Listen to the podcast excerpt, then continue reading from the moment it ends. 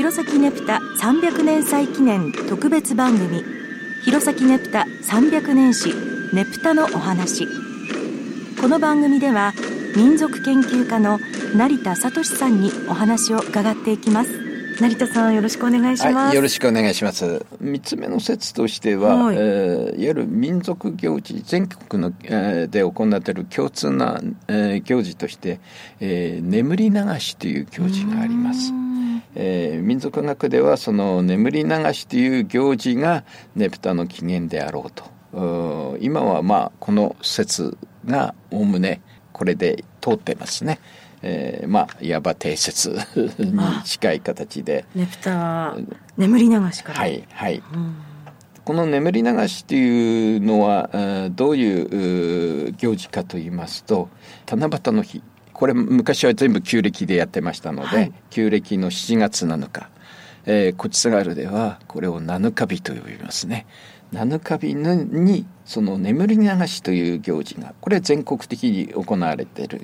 でその眠り流しというのは全国的にそれぞれいろんな形があるんですけれども、まあ、例えば、えー、隣の秋田県のえー、この写真をちょっと見ていただきますはい、ありがとうございます。えー、すごく豪華ですね。大きいですよね。あ、結構大きいです。はい。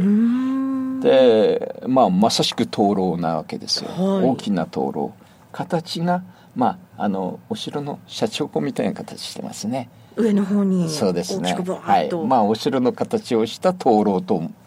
ということになるとかと津軽では人形ねぷたとか扇ねぷたの形をしてますけれどもこれはお城の形をしたねぷたに違いないわけですよね。でもう一つこちらはですね同じ秋田県の鹿角市の花輪というところの、はい花輪のねぷた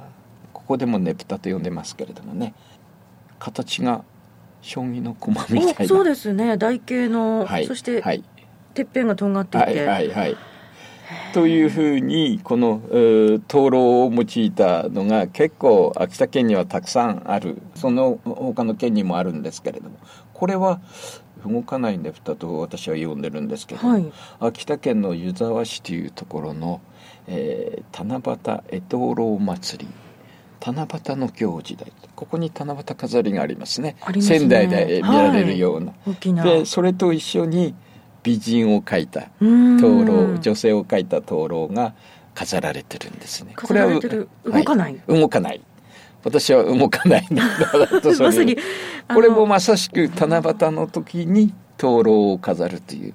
いわば、えー、共通した行事と見ていいのではないかと私は考えてるわけですね。これ3つとも今もやってるやってます。はいはい。やってます、えー、なかなか見に行けないんですけれど 私はネプタの時ちょっと忙しいんで。今年も忙しかったんですか？はいそうです。毎年のごとく忙しいんでこここれを一回見てみたいと思ってるんですけどなかなか。でその他の県にもですね、えー、いろんな名称で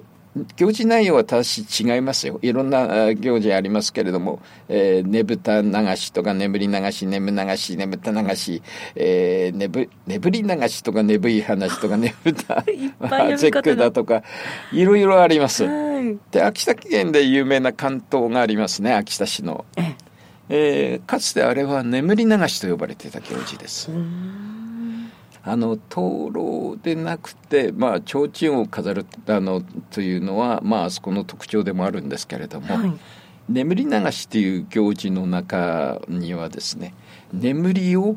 流してやる、うん、睡魔要するに、えー、夏の忙しい時に襲ってくる睡魔をもともと農民の行事でしたから、はい、農民の人たちは仕事にを妨げるこういうものは、えー、流してやろう灯籠にそういう睡魔だとかその他は悪いものみんな一切合切くっつけて、えー、全部流しちゃえというコロナもそれで流せればいいんですけれどもね。そうですよね、はいえー、で流してやったのがまあ青森県では次第にも華やかな灯籠の灯籠祭りの形にえー、発展してきて現在のねぶたねぷたになるわけですね。ねぷたの由来についてお話しいただきました。成田さんありがとうございました、はい、どうも失礼しました。